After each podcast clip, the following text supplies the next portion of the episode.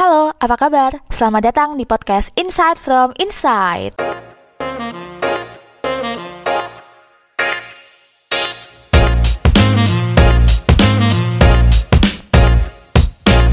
Hai, episode 6 masih bersama dengan Isna. Wih, nggak nyangka aja udah episode 6. Seneng banget bisa sharing-sharing lewat platform podcast ini. Dan juga aku mau ngucapin makasih buat teman-teman yang udah kasih support. Dan juga antusiasmenya buat nungguin episode terbaru di setiap minggunya di hari Jumat. Semoga ke depannya aku bisa terus konsisten buat berbagai hal yang positif. Dan semoga semesta mengaminkan. Amin.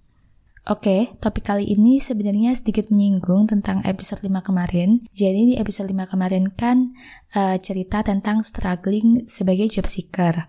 Nah, terus juga nggak sengaja kemarin aku nemu artikel dari World Economic Forum tentang 10 skills yang dibutuhkan di tahun 2025. Nah, artikel ini tuh baru banget, jadi baru di post Oktober kemarin, jadi kayak masih angkat-angkatnya gitu emang. Nah teman-teman buat yang kepo sama artikel lebih lengkapnya boleh banget baca sendiri, googling aja atau nanti mungkin uh, link artikelnya akan aku taruh di caption IG Fits aja kali ya. Nah jadi artikel ini tuh bagian dari The Jobs Research Summit dan ada empat poin utama yang disorot di sini. Yang pertama itu, berdasarkan World Economic Forum's Future of Jobs Report, 50% dari semua employee itu perlu reskilling atau kasarannya mengupgrade skill mereka di tahun 2025 mendatang karena teknologi yang semakin berkembang. Untuk poin ini aku cukup setuju sih. Kalau lihat kayak drama startup, startup, maaf ya guys, oh ya balik lagi. Jadi kalau lihat kayak drama startup, teknologi itu kan berkembangnya masif banget ya. Jadi tiap hari itu pasti selalu ada aja terobosan teknologi baru yang uh, memudahkan kehidupan manusia gitu. Jadi emang uh, perlu banget buat uh, orang-orang itu mengupgrade skill mereka.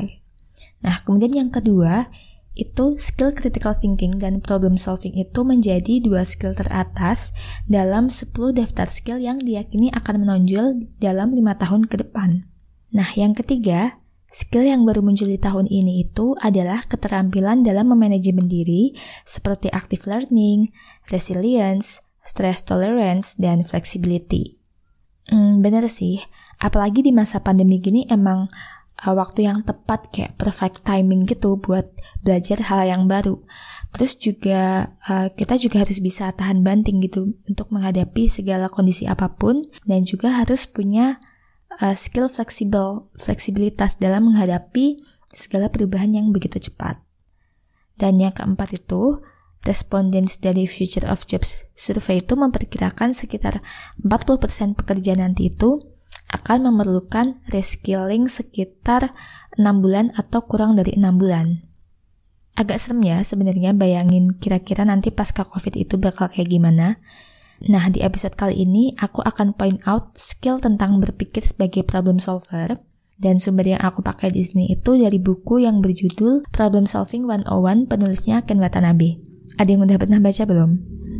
Sebelumnya beliau ini bekerja sebagai konsultan di perusahaan consulting manajemen global, McKinsey and Company, keren ya. Tapi kemudian beliau resign uh, untuk melanjutkan menulis buku dan juga mengajar anak-anak. Bukunya ini menurut aku unik banget ya, dan desain grafis di dalamnya pun tuh juga lucu dan unik. Jadi uh, nuansa dari si bukunya itu tuh berwarna orange, jadi kayak atraktif banget gitu untuk uh, ngebaca si bukunya. Nah, jadi di buku ini tuh bercerita tentang problem-problem yang dihadapi oleh anak-anak dan gimana cara berpikir anak-anak itu buat cari solusi dari masalah yang mereka hadapi. Dan walaupun katanya labelnya buku ini tuh buat anak-anak, tapi aku masih saranin banget sih buat teman-teman buat baca buku ini karena kan gak menutup kemungkinan juga kan uh, orang dewasa itu justru belajar dari anak-anak gitu. Jadi kenapa nggak dicoba aja gitu. Dan nanti mungkin aku bakal sharing ebook si Problem Solving 101 ini uh, dan aku nanti akan taruh linknya di bio Instagram. Jadi nanti teman-teman tinggal klik link terinya aja nanti bakal ngarahin ke Google Drive yang isinya si buku PDF ini.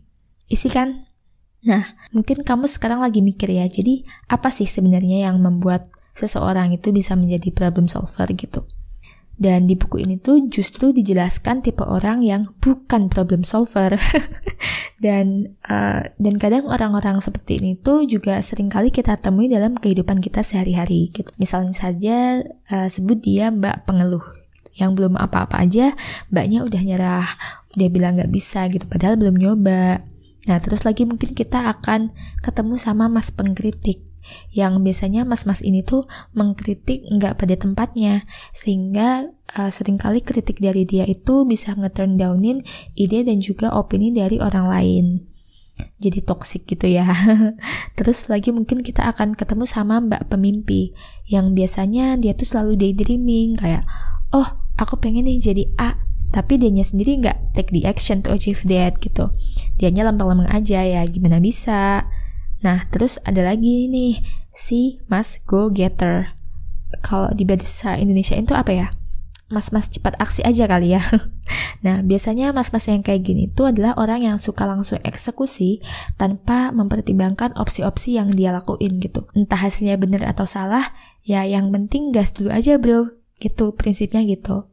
Nah, dari keempat tipe orang tadi, jadi makin mikir gak sih sebenarnya apa problem solving itu gitu. Terus gimana cara jadi seorang problem solver yang baik?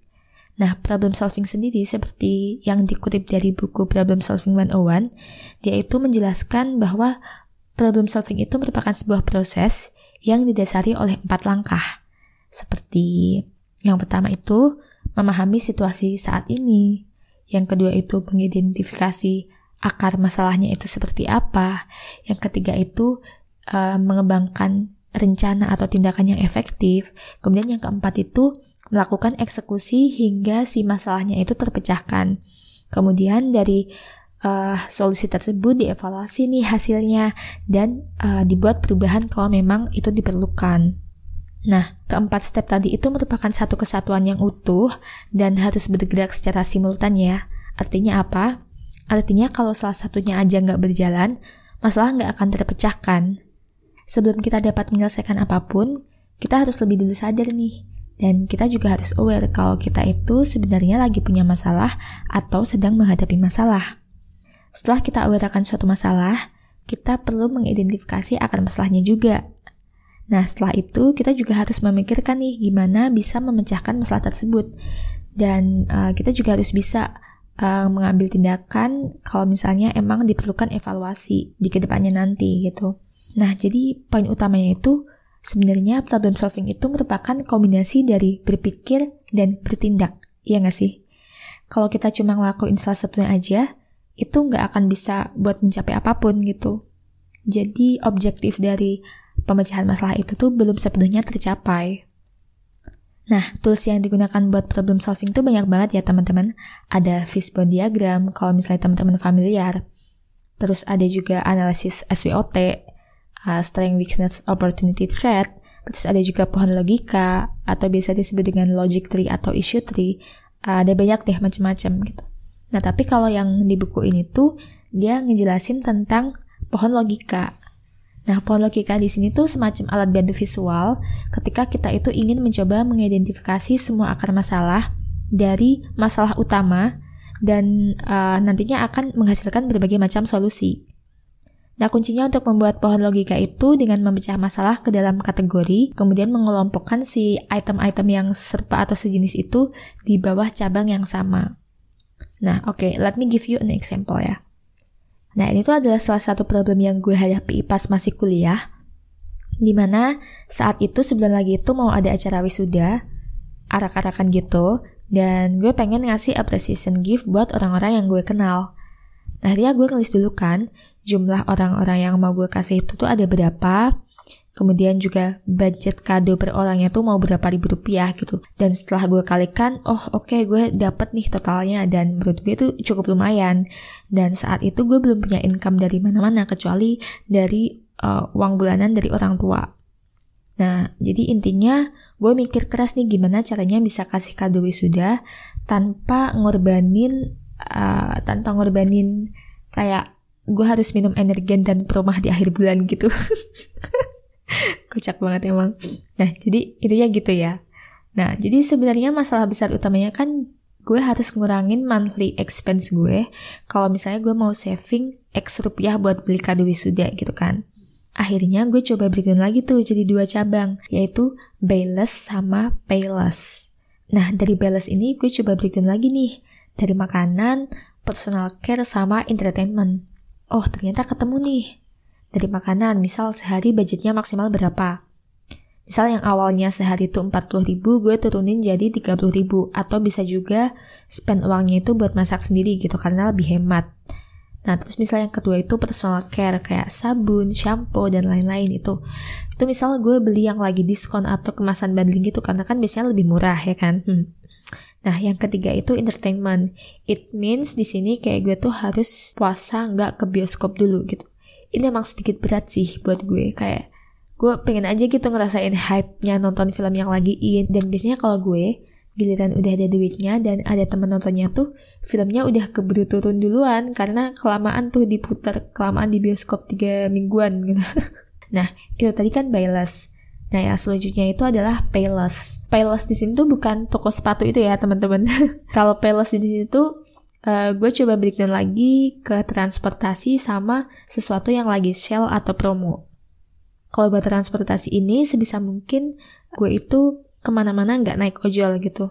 Kayak misalnya kalau uh, berangkat doang, ojol itu mungkin sekitar 6.000 sampai 8.000 ya. Gitu pun kalau misalnya pakai kode promo, karena dulu banyak banget kan promo. Nah itu jadi PP tuh kayak mungkin uh, 12.000 sampai 16.000 gitu.